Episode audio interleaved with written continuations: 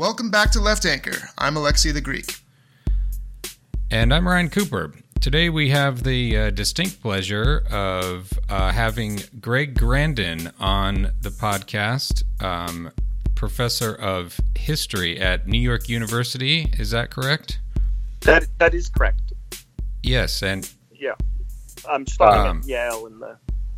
I mean, uh, yes, I was just about to say that. okay. Um, I was a very yeah, so- li- liminal position this summer, so I'm not really sure w- what the correct identification is. you're on a frontier between jobs, you might say. The borderlands. Sounds much more Um, interesting than it likely feels. yeah, frontier sounds better than liminal. um, but yeah, so uh, Greg's author of a book uh, Fordlandia, um, which is which is very good, but but also more recently um, the book The End of the Frontier, which I've just finished, and very good, very relevant to this uh, to our, our our sort of current moment in time, I would say, and um, definitely worth checking out. But yeah, we're we'll just be talking about that in uh, this episode. So welcome, welcome, Greg. Thanks for having me. Um, I thought you know a good place to start would be with the kind of uh, the ideology of the frontier, uh, where that comes from, and what sort of uh, political purpose it served in the early American Republic. Um, you you have an interesting sort of dichotomy you set up between John Quincy Adams and uh, Andrew Jackson. So so could you talk a little bit about that? Yeah, well, that dichotomy, I'll get to that dichotomy in a second, but I mean, the, the ideology of the frontier is expansion. And basically, when we're talking about capitalism, whether we're talking about mercantile capitalism or agrarian capitalism, I mean, expansion is built into it. And there's no other country, uh, no other nation that has so embodied that ideal, instantiated that ideal like the United States. I mean, even well before its founding the whole experience of settler colonialism in the United States was was moving, was moving west, and um, and that that social experience, uh, which took place in an environment of racial conflict, of theological schism, of uh, was uh, was was ideologized fairly early on, uh, and I mean we could go back. There's really no end to where one could go back to the beginning of even before the United States was was even for the first settlers, Anglo settlers at least landed in, in America, the idea of of the new world as, as a place to resolve contradictions and and and and uh, and, and and win theological battles and work out problems that Europe that were that were seemingly intractable in Europe was already well well established. So just for the sake of um, just for the sake of the argument, you could just look at the, you know, some of the founding fathers. Uh, you know, they understood that that expansion and ever-growing sphere or ever-growing polity was was absolutely essential to the maintenance of Republican virtue. Thomas Jefferson, James Madison, Benjamin Franklin. Um, and I go all through that in the book, and and just to jump now, jump forward to that schism that you talked about, or that opposition between John Quincy Adams and and Andrew Jackson that gets a bit into the that gets a bit into the story, but um, but but Quincy John Quincy Adams was the last president, the sixth president of the Coastal Coalition or the Founders Coalition, and all of those presidents from Washington to Adams had a vision of expansion, but they they they they had a trouble matching theory to desire. And there was a lot of things that stood in the way of what they imagined to be a, a, a, an empire of freedom from, from sea to sea, you know, that without a blot on it, as Thomas Jefferson talked about it. right. Uh, Native Americans, chattel slavery, and Mexico. And Andrew Jackson, you know, the first president of the Jacksonian coalition, kind of matched theory to desire and and and and uh, and and moved forward quite quite briskly. No, it's so interesting to, to read your book, Greg, which I, I loved and recommending to, to all my uh, comrades and friends, and to see the link between how uh, myth didn't just kind of organically evolve, but how it was appropriated, as you say, for the political desire and for the power uh, of those uh, elites and others, but how that interacts with the imaginary as well as the political theory, political philosophy developed by Madison. So as you, as you say, the, the founders were, were all about expansion, uh, except it, it had to be, especially with Madison, um, theorized in a way that ran counter to Montesquieu and ran counter to the, to the ancients and, and all of the history of political philosophy that shows that uh, large pieces of land are destructive of freedom and republics, right? So, so yeah, the, the, so that's interesting, isn't it? Yeah, I mean, just to, I mean, there's lots of ways we can enter this, but that opposition, Montesquieu, a French theorist, you know, he, uh, he represented established Republican thought that believed that you could only have, you could only maintain Republican virtue in a small polity, because if not, because if in a large in a large republic, all of the corruptions of ambition and and interest and avarice would eat away at virtue. And and Madison and Madison's genius was to flip that on it on its head and to say that um, that all of those interests and avarices and, and ambitions, they didn't stand opposed to Republican virtue. They were Republican virtue. That was the wellspring of, of private property republicanism right. from which virtue flowed. And the way you maintain it is is contra Montesquieu is actually to, in Madison's word, extend the sphere extend the sphere and you take in a greater diversity of interest you dilute the factions you you you dilute what later would be called class warfare and and, and all of the political conflicts that emerge uh, from the concentration of wealth in a republic founded on absolute private property Right. And my understanding of Madison is he also bought into the diffusion theory that slavery extending to the territories might be okay because you would diffuse the combustion of, of the antagonism between like the slave power and the slaveholders. And, and so there was even this, this uh, solution um, to, to, to uh, su- such an important uh, issue of domination and, and power, right? Yeah. And by the time you get to the 1820s and 1830s, westward expansion was understood as a safety valve to a whole host of very, you know, not just abstractly the way that Madison was theorizing it in in uh, in, in Federalist Paper Number Ten, but to the very real problems of wage labor, of slavery, of, uh, of, of what to do with emancipated people of color.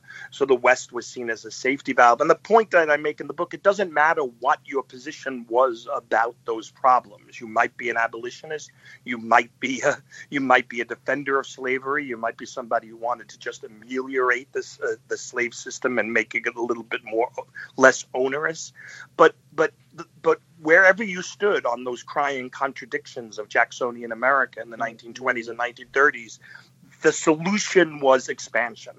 So whatever, however you understood the the problem and, and and whatever your desired response to the problem, the way that you achieved it was go west, right? And that's the power of of of of of, uh, of the front of what becomes the ideal of the frontier.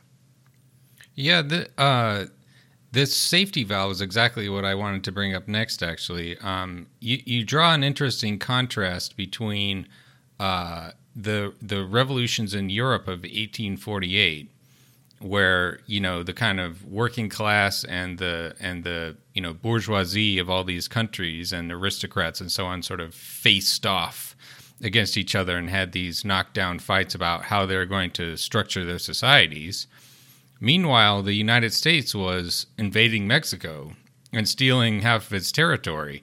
So there, there's, um, yeah, th- there's this this function, as you say, the safety valve, but it doesn't actually work out quite like uh, people uh, might have hoped, right? Yeah, I mean, well, that idea of an American, a distinct American 1848 that was the exact opposite of a European 1848, where 1848 was in Europe was the beginning of class politics, was the beginning of labor politics, was the realization that liberalism had to be socialized, leading to, if not social democracy, then at least uh, uh, an awareness of the contradictions and the premise of political equality when confronted with massive industrial and growing inequality and alienation and, and miseration. In the United States, you don't have the revolutions of 1848. You don't have the the the, the you know the gentry uh, squaring off against the artisans, you know, on the barricades. You have the gentry and the artisans joining together and waging race war on the frontier. So that that has the effect of two things: one, maintaining a very individualistic um, uh, um, uh, understanding of liberalism, right? So only, only what is the essence of American exceptionalism is this kind of commitment to a, an individualism that even in other countries that were liberal kind of moved away from that absolute liberal absolute, uh, individualist absolutism, and then uh, uh and then that that individual absolutism is inherently racialized because it's because it's because it's forged and maintained and continued through race war on the frontier. Right. Yeah. And then on, but then on the other hand, right? You you um, wh- I I think historians might may agree this. Uh, you you you maybe could correct me on this, but um, one of the long term consequences of the, the the war in Mexico was the Civil War, right? In that it, yeah, that that it it you know sort of ingested this massive territory, which only ramped up the conflict over whether or not these new territories are going to be slave states and free states. Yeah. So, yeah, it, well, I mean, that's the and, and again that that's like one of the ma- motor paradoxes or contradictions of the of the argument that I'm making. Right, expansion both defers the problem, but but but accelerates the problem at the same time, and and this manifests itself in real historical events at different in different ways, and one of them certainly is the is the Civil War, the the movement west. Historians now over the last ten or twenty years have been have have investigated many different elements of this. The way that manifest destiny was seen as both a way to solve the problem of slavery, even as it accelerated and deepened the problem of slavery, turning it and turning this moral question into a into two armed geographic camps, the north, north and south, um, in which that competed with each other. That eventually exploded in the Civil War. So it's it is an example of which you know.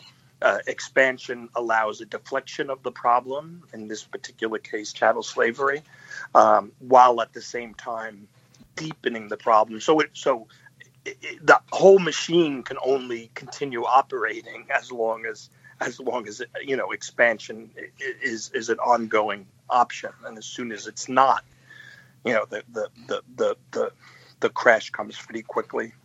There's a lot of a lot we can learn, it seems, from the history of this myth and how it was appropriated successfully or not by um, either the reactionary forces or liberals or leftists. It seems. Uh, could you could you talk first a bit about Turner's thesis, uh, and then maybe we can get to how it gets inverted?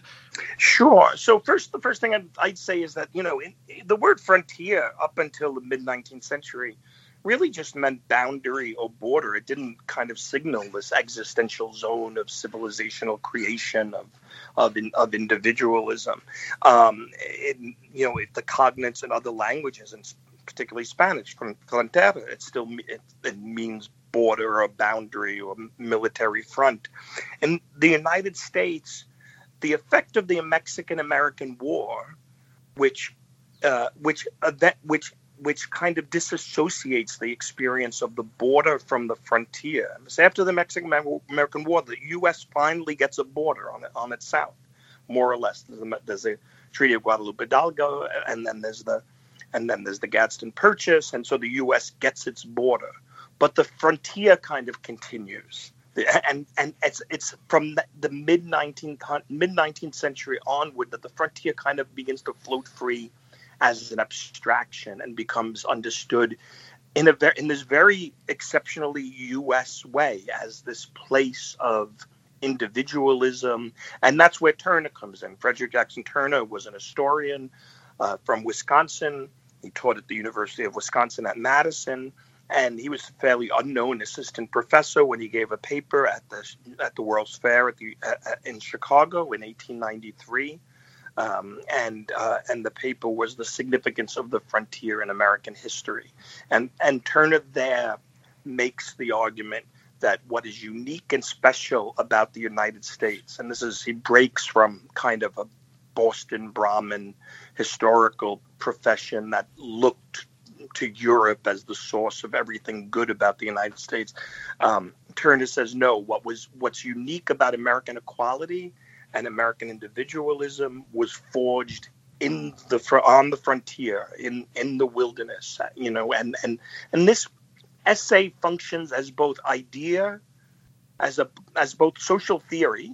He was a Hegelian. He had read, you know, Marx. He had read a lot of European continental philosophers. Or he was a he was a he was there's a way in which Turner represents a kind of Americanization of a lot of Hegelian thought, and it was also functioned as ideology.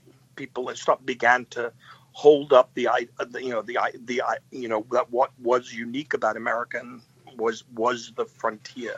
And why? Let me just say one more thing. Why Turner is important is that he begin he downplays a lot of the racism, explicit racism uh, of, of of the historical profession that mm. held up the Anglo-Saxon blood gene as the originator of everything good uh, about the United States, uh, or you know, or, or, Anglo-Saxon blood. You know, Woodrow Wilson, uh, Theodore Roosevelt. You know, the Bancroft historians, the the Adams, the historians with the name with the last name Adams. They all tended to be explicitly racist. Turner downplays all of that, and he also he also downplays the the explicit violence of conquest, and he emphasizes things like commerce and trade and community building and trust and laws and and and technology and and um, and and this is important because the U.S. is about to launch itself into the world, right? Five years mm-hmm. after he gives this paper in 1893. The U.S. the U.S. you know uh, uh, invades Cuba and the Philippines and Puerto Rico, and basically establishes itself as the beginning of a world of a world power. And it can't administer the rest of the world as if it were Indian removal writ large, as if it were you know, uh, the Louisiana Purchase writ large, which was explicitly based on a kind of Anglo-Saxon supremacy. So Turner deracinates American settler colonialism. He universalizes it. And the importance of the frontier thesis is that even if you acknowledge that there's violence involved in frontier expansion, in Indian removal, in, in ethnic cleansing, you could credibly argue that that violence and extremism would be left behind as the U.S. moves into the world and moves into the future. It will become more liberal, more international, more universal so that's the importance of Turner and, and the frontier thesis. Um, you know, and and and and is the is it it allows for um, a whitewashing, if you want to call it that, of of the of the of of the of the racism of settler colonialism. You can almost see it presaging liberal or neoliberal um, free market embrace of, of uh, or even neoconservative embrace of spreading democracy and, and, the way that that kind of expansion. And so maybe we can get to, to how the frontier uh, moves uh, from just lands to markets to uh, imperialism. But uh, but there is at least even a liberal acquiescence or support of this this notion that the class struggle and other violence that uh, is so historically real can be um, argued to be dealt with by uh, pursuing these other frontiers? Yeah, by expansion. Well, you know, you you know, you, you brought it up earlier about the you know the way the left buys into the notion of expansion, and and if an argument can be made, a very depressing argument when one looks back on U.S. history, to almost think that there's almost no past because there is no moment of liberal progress. There is no expansion of the promise of liberal equality to marginalized groups that hasn't been paid for and made possible through expansion. So you start with Andrew Jackson and, and the expansion of suffrage to illiterate, unpropertied men that was absolutely dependent on Indian removal and and the and the expansion of the U.S. polity west and the and the wealth created from from from that from Indian removal and genocide um, and chattel slavery. Uh, you look at the abolition and the end of chattel slavery; it was absolutely dependent on the pacification of the West right? There was a there was a pact among, you know, different sectors of the of, of the of, uh, of the union that basically they'll fight the civil war, but also the you know, but also, um, you know, uh, concurrently with the with the past, some of the worst violence against Native Americans took place simultaneously with the freeing of African Americans. The the progressive moment movement in the, in 1898 was was went hand in hand with the expansion of U.S.'s overseas empire, uh, the War of 1898, and the opening of uh, of foreign markets you know, even even the New Deal, uh, the, the, the consolidation of the New Deal was made possible through uh, the opening and, and, and, of U.S. markets, which allowed for the establishment of a of a kind of less revanchist corporate bloc that was labor intensive, capital intensive, and and wanted and wanted FDR to open foreign markets. And then you can go through, uh, you know, uh, certainly the Cold War and civil rights. Um, uh, uh, the the U.S. military itself becomes the the only venue, real venue, in which there's class and race mobility and and and and what in other countries are distributed as social rights get get get get get administered as veterans benefits in the, in the U.S. There really is no the the the, when the suffragist movement traded their support for World War One mainstream suffragists in support for Wilson's support for the vote. So you know, we could even talk about Clinton style globalization and the expansion of rights related to sexual identity and and and cultural rights. there is no there, there. So what do we do with that? Right? What do we do with that fact that there that that that the whole premise of the expansion of U.S. liberalism to previously excluded groups has has gone has has basically made only been made possible on the back of the expansion of national power. Um, I yeah, that uh, yep. little depressing, you might say. I, I, I wanted to uh, reverse course slight, uh, j- just to circle back to the the New Deal era. You have some interesting things to say about the the New Deal. Um, as I, I would say, uh, maybe the only period that and, and the sort of post war settlement where uh, uh, the the sort of foundational as the the the foundation of politics moved towards like being basically class based, I, I guess. And FDR has some interesting things to say about the frontier that that jar somewhat. It's a it's a contradictory relationship, right? But he doesn't talk about it like like Jackson, for example, right? Yeah, or Turner. Yeah, that that, that was the power of the frontier thesis is that it contained within within itself the terms of its own critique.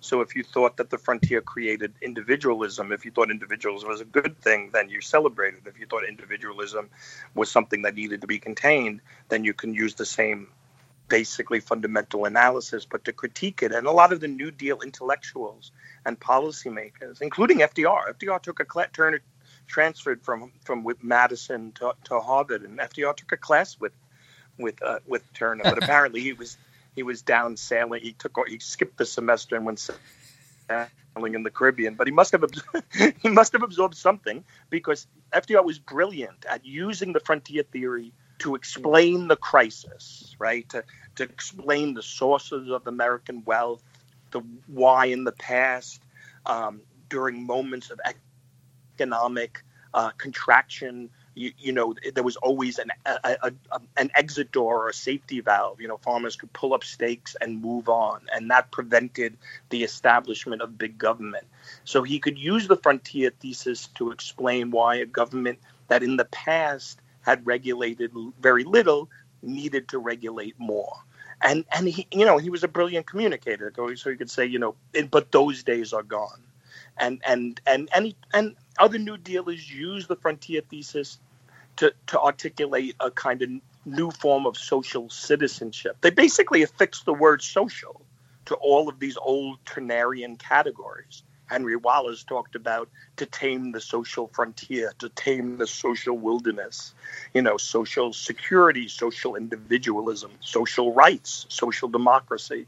You know, all of this kind of emerges in the way the New Deal kind of resonated and articulated a new, a new common sense. A lot of it was within a, a Turnerian framework.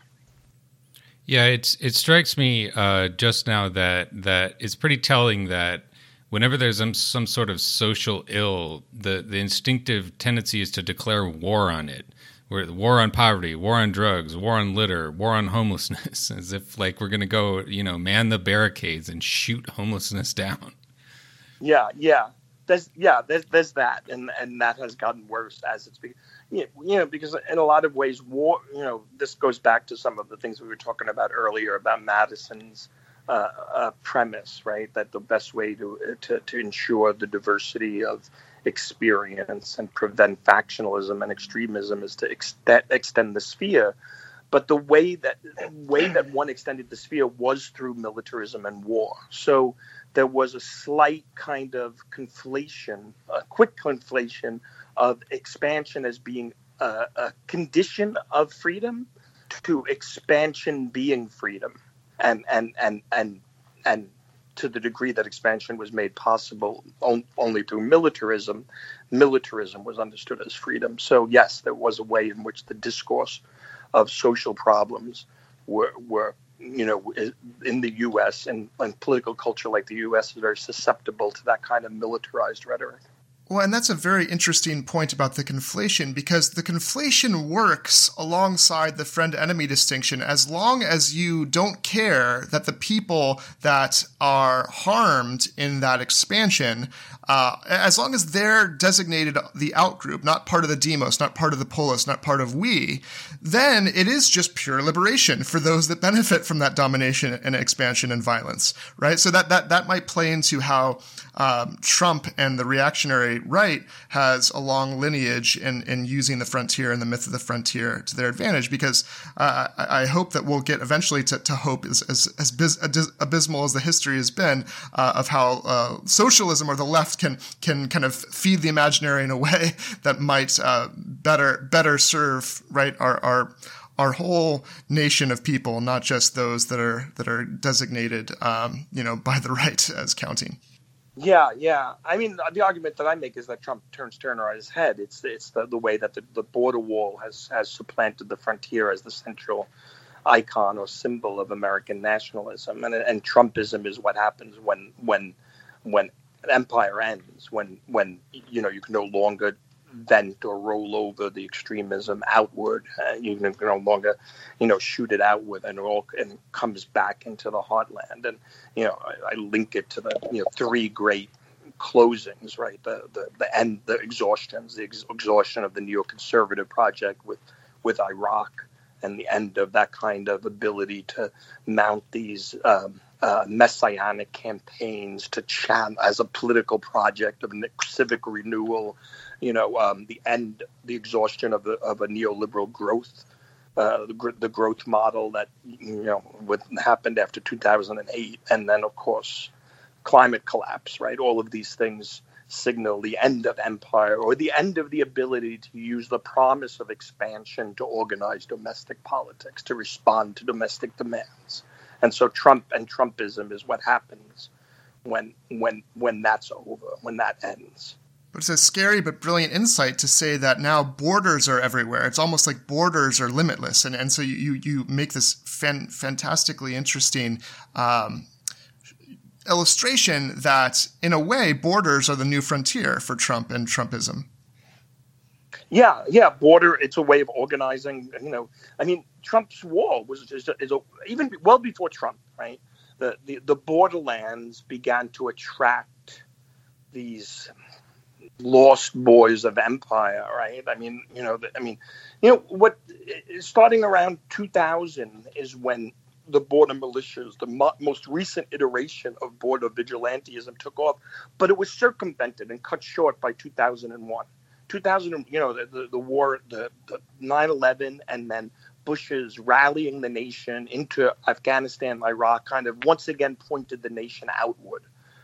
But as those wars started to go wrong, right, as they were revealed to be both a moral and tactical catastrophe, um, uh, uh, the border movement started anew. So there's almost a direct correlation between, I mean, there's a lot of different markers or indicators for the collapse of that neoconservative post 9 11 foreign policy, but certainly Abu Ghraib and those pictures from Abu Ghraib and of, of, of U.S. soldiers torturing Iraqis and sexually abusing Iraqi prisoners is certainly as good a marker as any.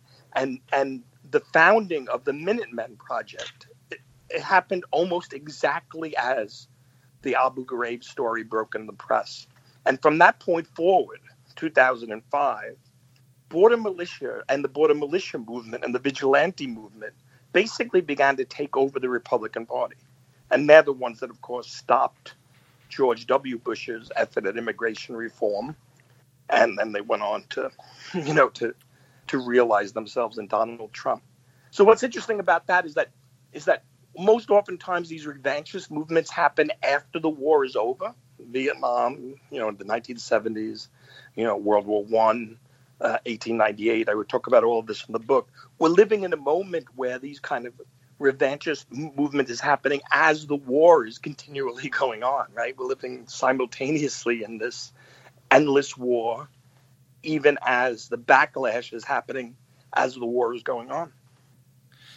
Yeah, um, we can definitely see that, but um, it all it, this this process sort of starts with Vietnam, right? As as you write in the book, like that that was uh, maybe you might say the first major, you know, overseas sort of frontier style war that just backfired spectacularly, and the United States was defeated, right? And the politics of Vietnam just landed in like a hand grenade in the the Democratic coalition and sort of stopped the civil rights movement in its tracks, more or less, right? Yeah, Vietnam and the backlash to Vietnam, and Reagan's and and Reagan's um, uh, post Vietnam restoration, right, is, is is is a key part of the story, and his his um, return of the frontier. I mean, there's lots of different um, lots of different kind of time periods that, were were nested time periods we're talking about, but certainly the end of the New Deal coalition, the Democratic coalition that you talked about, and and, and its unraveling with Vietnam, and, and you know, uh, and and uh, and and then Reagan's restoration of the frontier and the promise of once again overcoming and transcending and moving outward, and you know, as he said, nothing is impossible. Um, there are no limits and um, uh, but but but yoking that to uh, to to uh, to that politics of resentment and backlash that Reagan was good at controlling, but has eventually escaped that control and taken over the Republican Party. This may be uh, just on a side note here. There, there's been a bit of discussion about uh, the Sandinistas and Reagan's policy uh, uh, of arming the Contra rebels as well as death squads, the Contras in Nicaragua and death squads in El Salvador and Honduras. Um, maybe just your your quick take on on whether he whether whether he was correct to be opposed to Reagan's uh, uh, Central America foreign policy and, and, and whether that's a problem, as uh, Jonathan Chait said in an article yesterday. Well, you know, for, for, yeah, Bernie Sanders. I mean, I, I, wrote a whole other book, Empire's Workshop, about all of this, the, the role of Central America in in, in in the restoration of an of, a, of, a, of an imperial presidency and the way Reagan used Central America to unite movement conservatives and to overcome all of those restrictions placed on the executive branch after after um, after after Watergate and after Vietnam, and um, you know the irony of this of of, of these reporters going after uh, Bernie Sanders is that you know. Uh, to a large degree, one of the things that the Contra War, I mean, and and just on completely moral terms, Sanders, of course, is absolutely correct. The U.S. supported these murderous, rapist, torturers, some of those brutal forces in Central America, death squads in El Salvador that killed 70,000, uh, the Contras in Nicaragua that killed 50,000, that explicitly used terror as a way, as a, as a tactic of war. Um, so Sanders, on absolute moral terms, is absolutely right for for for, for being opposed to that. But Iran, but but Reagan's support of the Contra War was also um, also involved a psych op, psych ops operation in the United States. One aspect of Iran Contra that doesn't get talked about is that it created this Office of Public Diplomacy in 1983, run, running out of the State Department that Otto Reich was in charge of. And the whole point was to figure out ways to contain journalists and opinion makers that had gone off the reservation with Vietnam, that had become too critical. And they used Nicaragua as a way to re educate U.S.'s mainstream, you know, punditry class. So, you know, the Office of Public Diplomacy was quite an impressive psych op, op operations. It was staffed by CIA spooks and Department of Defense spooks. It worked hand in hand with Madison Avenue Republican uh, uh, Republican PR firms to figure out how to reframe the debate what keywords were terrorism, anti-Semitism, you know, all of this stuff, and um, and they planted stories in the press. So you know, this Jonathan Chait and and and whoever that reporter was in the New York Times, Sydney or whatever that person was, you know, Ember, Sydney Ember, Sydney Ember. They, I mean, you know, they're just products of that restoration. I mean, they they they they have they are part of a you know a pundit class that has that was successfully been re-educated by the new right, and and part of that re-education, the the the main instrument of that education was Nicaragua and the Contra War. So the irony of Jonathan Chait criticizing Bernie Sanders for being opposed to Reagan's Reagan's support of the Contras is have, plays out on multiple levels. Which reminds me of the, the Bill Kristol interaction with Bernie Sanders on Twitter, where he uh, calls him quasi Stalinist, which again shows how much of, of the right and even liberals like Chait are, are pure projection, right? It seems like the re education takes place on the right, actually. Yeah, it takes place, you know, it takes place on every level. Uh, Bill Kristol went on C SPAN, I went on the news I, uh, on March 28, 2003, to say that he hoped that what the U.S. achieves in Iraq is what the U.S. achieved in El Salvador.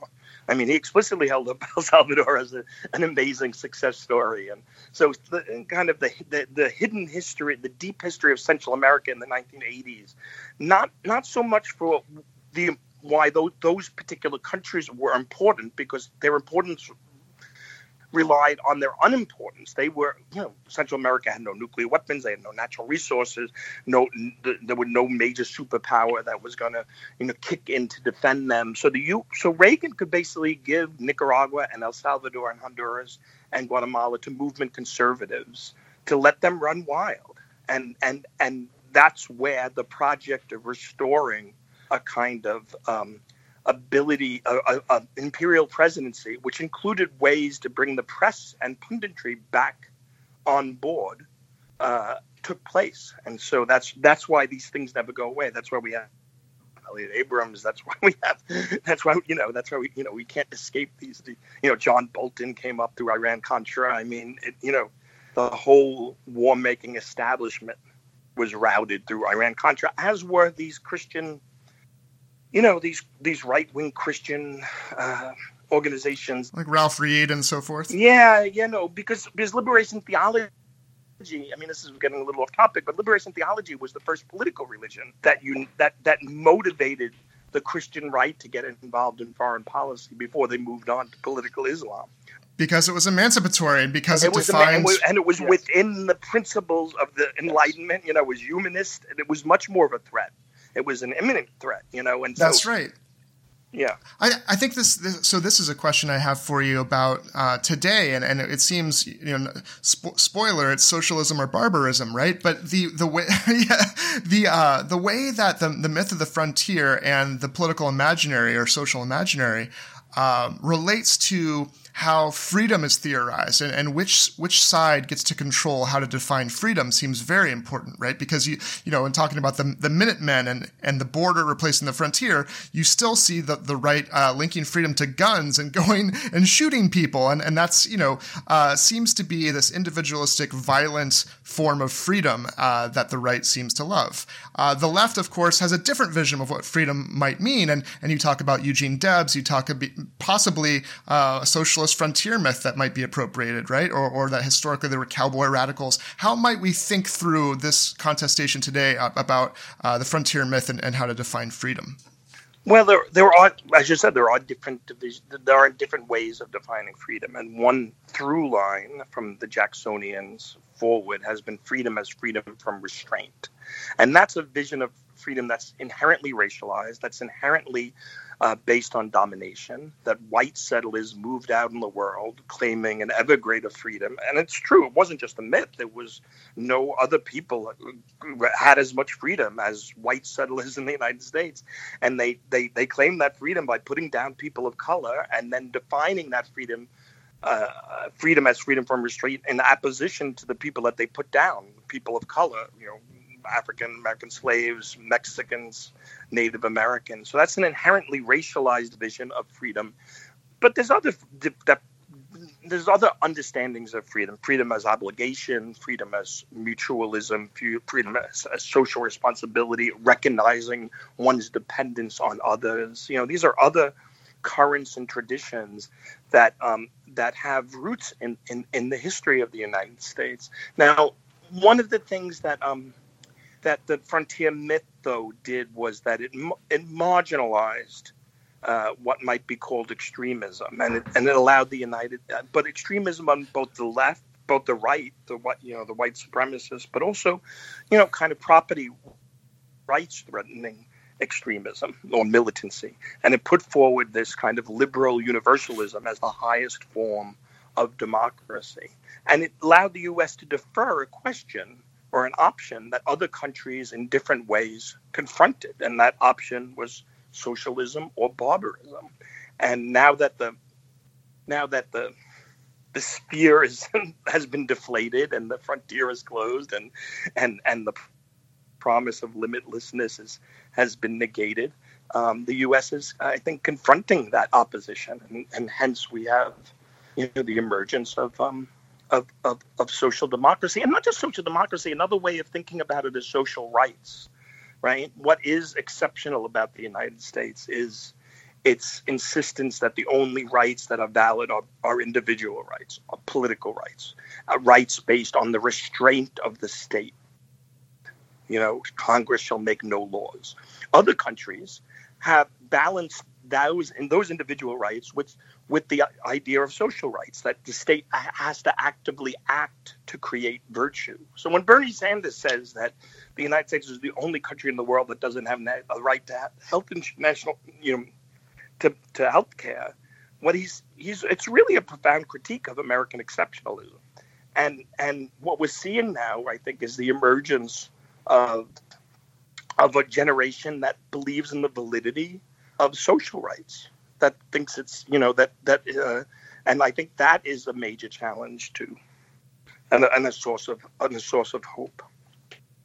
Yeah, um, yeah. As you as you say, you know the the the Trump phenomenon is the racist, revanchist sort of id of the Republican Party breaking loose from any constraints and, and turned inward. T- right. Yes. T- yeah. And, t- and turning from yeah, like uh, brown, you know, waging war on brown people 7,000 miles away to just kind of rounding up any brown people that are that are sort of handy.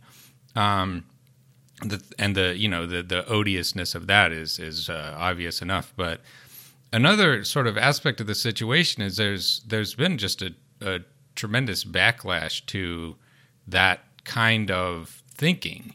You know, as you say, the the the the immigrant camps where you know the mass deportation facilities and so on that were President Obama and got worse under Trump suddenly are getting mass media coverage.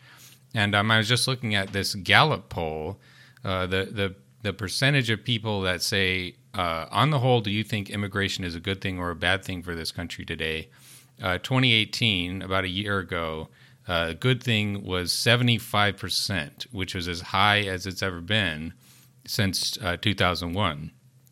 And so, do you do you think there's uh, that uh, Trump's that that that this politics is sort of just like uh, reaching its sort of like logical endpoint, or is there there's still some life left in it? Well, you know, it's hard to say. I mean, politics. I mean, there's you know, the, the, the whether something.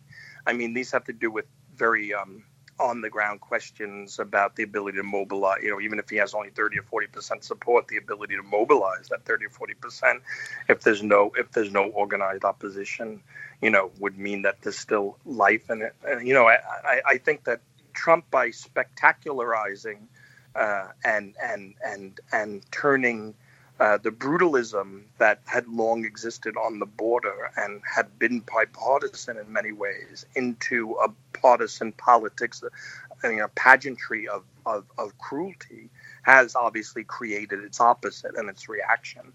And so, um, and I, say so that's a good thing, I think. But um, whether there's any life in it depends on, I guess, you know, questions of, you know, more in the weeds questions about the Democratic Party and the electoral system and right. you know and things well, like that. But but good, I'm saying. No, no. So if we think about that side of it, the response that's required, and, and I mean, because on the on the one hand, you see how the clear I mean, climate change is becoming something even Republicans are believing in finally, right? So, so the, the, the limitlessness is, is obviously coming to an end in the minds of almost everyone. And that, of course, gave, gave rise to the prevalence of borders as, as one response. Um, on the left, it's difficult because many leftists think, it, you know, in terms of expanding political imagination and possibilities need to be, uh, be, you know, we can't foresee the end of capitalism. It's easy to imagine the end of the world. Uh, how, how does one think of, as a leftist, pushing the boundaries of imagination of the possible uh, in the context of very real scarcity and very real limits that people are becoming aware of as, as they should.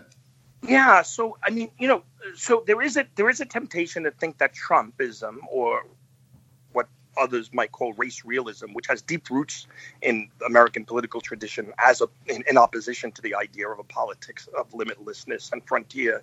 You know, there, there's always been a kind of Anglo-Saxon current that has explicitly said, you know, you you know, you know, the world has to be organized around lines of dominance. It's you know, it's not there's not just an open frontier. We've we've hit you know the the world is finite, and we have to recognize that fi- uh, that that that that finiteness and, and organize our politics around it. There's a temptation to think Trumpism is a more realistic, albeit cruel way of thinking about how the world really works. But it's not true, right? Because because we've seen that's the that's the lesson of the New Deal. We've saw that there there are other responses to the reality of scarcity and to the acknowledgement of limits that could be more humane based on a notion of freedom not as freedom as as freedom from restraint, but freedom as interdependence and and obligation and and and social responsibility. And there's that that there is a tradition within the United States of that.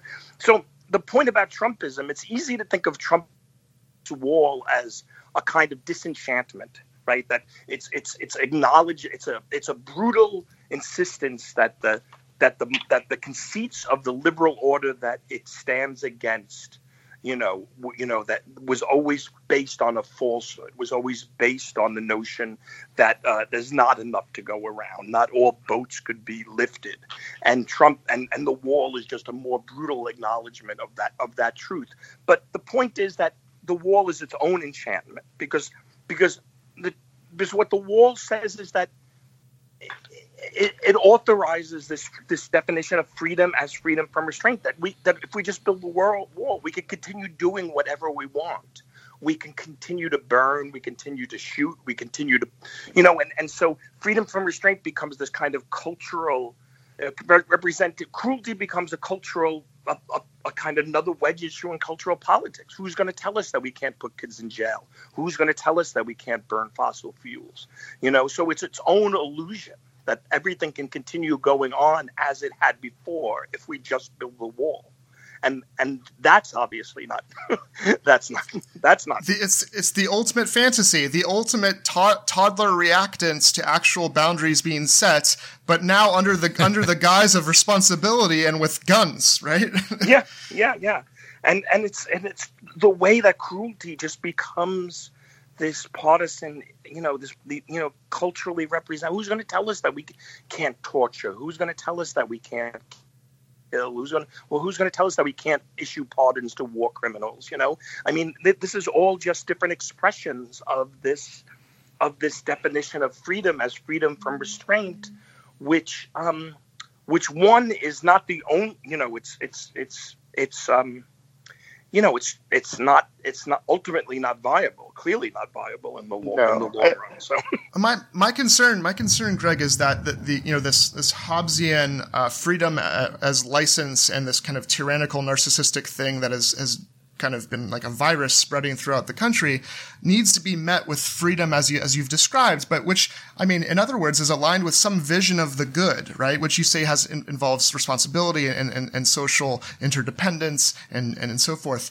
Uh, i wonder though if, if even social rights if rights discourse which seems to be bound up with the law and the state might be insufficient insofar as it seems to affirm that what the status quo does is is kind of enough, and the status quo and the state is kind of the last refuge. Whereas there seems to, to be the need on the left for perhaps a more uh, radical approach that that has both more vision and more agency than uh, what maybe what a rights discourse might defer to. What, what do you yeah. think of that? I mean, I think that that's true. I mean, I think that you know both things are true. I think you know, one recognizing how radical the discourse of social rights is within the context of, of, of, of the United States and the fetish of individualism and the, right, and and right. and, the, and to the degree that individual that individual supremacy a recognition that individual supremacy is white supremacy is a pretty radical proposition mm. and to acknowledge mm. and to and to work through it and to understand it and understand its historical sources and and what we're up against but yeah, I think ultimately you you might be very well right considering you know considering how bad things are that that that or, you know that's that just a, a move towards social rights is isn't isn't enough cons- considering considering the you know the direness of the situation. Um, I've got a uh, as as we're close uh, close to finishing up here. I I have an interesting uh, just a bit of maybe historical trivia or something that I didn't know about that that I think our listeners might be interested in, which was uh, some some radical aspects of the Mexican Constitution that were basically annulled by the NAFTA treaty. Um, so, ca- can you explain how those worked and and what happened to them? Well, so the logic, just to set it up, and so a lot of the book goes back and forth between the United States and Mexico with the argument that um, uh, um, you know, U.S.'s relationship with Mexico is a, is a key element in the foundation of, of, of the United States' a sense of exceptionalism, and that very brief moment during the New Deal when when when policymakers overcame that exceptionalism. So the, the Mexican Constitution. In, in 1917, which came out of the Mexican Revolution, this bloody revolution which was in many ways the first third world revolution against against capital against you know the U.S. moved into Mexico after the Civil War and restructured its economy and politics.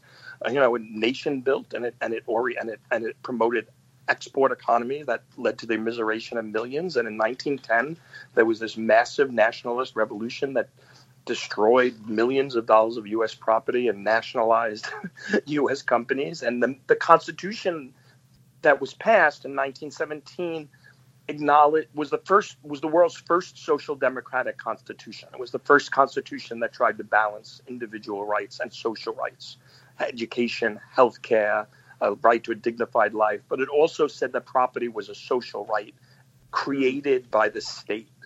And this was the foundation of the Mexican Revolution's great land reform. You know, this this unbelievable.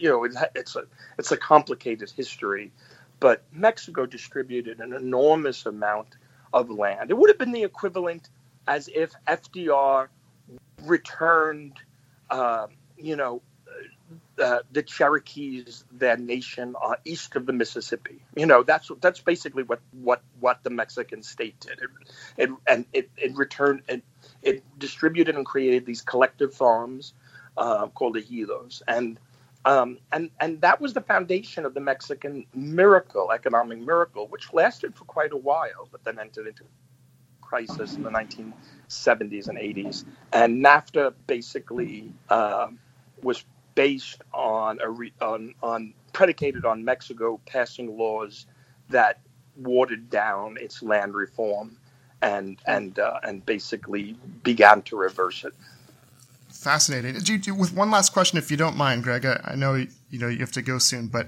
um, I, I, don't want to let you go without asking about since you know you just talked about NAFTA and we've been talking about Trump. the left discourse on open borders. Uh, both in term, both right, both in terms of what that might actually mean in terms of policy, but also in terms of um, because we've talked about the intersection of, of political uh, theory and how it's appropriated for political power. Um, if the, how should the left think through uh, the discussion of open borders and whether that is a dangerous uh, term to use, and and maybe just talk a bit about your response to all of that. Yeah, you know, I again, like everything else, I I I, uh, I, I try to answer the question with the by by by um by by thinking through the historical context and and and and what function the the border plays. Now, the, the, the creation of the U.S. Mexican border has been a has has been you know a, has been central to the establishment of North American capitalism and a form of labor arbitrage that has created multiple multiple hierarchies of wage labor, multiple tiers in, in, a, in, a, in, a, in a labor hierarchy that, that has been shifted around over the years as the needs of capital has changed. Um, I, I don't know what the solution is. There used to be open borders. I mean, the border didn't exist. There was seasonal migration. Uh, the militarization of the border has has create has indisputably created the crisis by trapping migrants in the United States who might have previously been seasonal migrants. Um, I tend to think that if capital and and and and and and commodities have the right to flow freely, then then then labor should have the right to flow freely. It's, it's the only it's the only kind of um, way one could imagine checks on on capital. I know the political limitations of a position like that, but I don't I don't know what other what other solution there would be other than to move towards some kind of system in which um, in which there was a free flow of people across the Americas. So you support yeah, it. Sounds like you support uh, open borders, but would you use the yeah, term? I, yeah, of course I support open borders. I also, but I also I support a lot of things that I know that's never going to happen. So. uh, unless we make it happen, Greg. Unless we make it happen, we have to. Right, we're yeah. the ones that we have to. We have to do it. We're the left. Let's do it. Yeah, let's do it. One, um, that's a that's an important point, though. I think in insofar as you know, um, you're talking about how Mexico uh, and you know a, a, lot of the other Central American countries previously used to have uh, a lot more um, uh, stable societies before they were blown apart by U.S. meddling. And certainly, I mean, if you're talking about a sort of like a Schengen area from Canada down to, to Panama or something, um, that that that should not just be uh, just like uh, we'll open the southern border and just like suck the entire population of Central America into the U.S. to work, you know, as as like domestic servants or whatever. Like, it should also be coupled to a, a trade regime which which uh, uh, allows those societies to stabilize themselves. Yeah, right? the right because to stay, right? Not just I, the right to move, the right to stay, the right to stay yeah. in your home we don't you know like those the the refugee crisis is terrible and we should we should uh you know house just all those people but it would be better still if they'd never had to leave their homes that's a great in, way to put in, it. in the first not, place. not not just a right to move but a right not to be displaced. A right not to be moved. but the profundity of the problem the drug war the the uh, the, yeah. the, extraction regime, yeah. the history of political violence, you know, the deep histories of political violence and repression. Inextricable. Like it's a little, it's it's inextricable and hard to, you know. So when people say, "Well, we need a Marshall Plan" or something like that, I mean, yeah, that, that sounds great, but but often what that means is is just creating more infrastructure for dispossession and extraction, rather than a real a real alternative, you know, to to to the Greg, I, I, feel like what you're saying is imperialism and global capitalism are linked, and what we need to do, the workers of the world need to unite. We need to overthrow capitalism. Is that what you're saying? Something like that. I can get on board with that.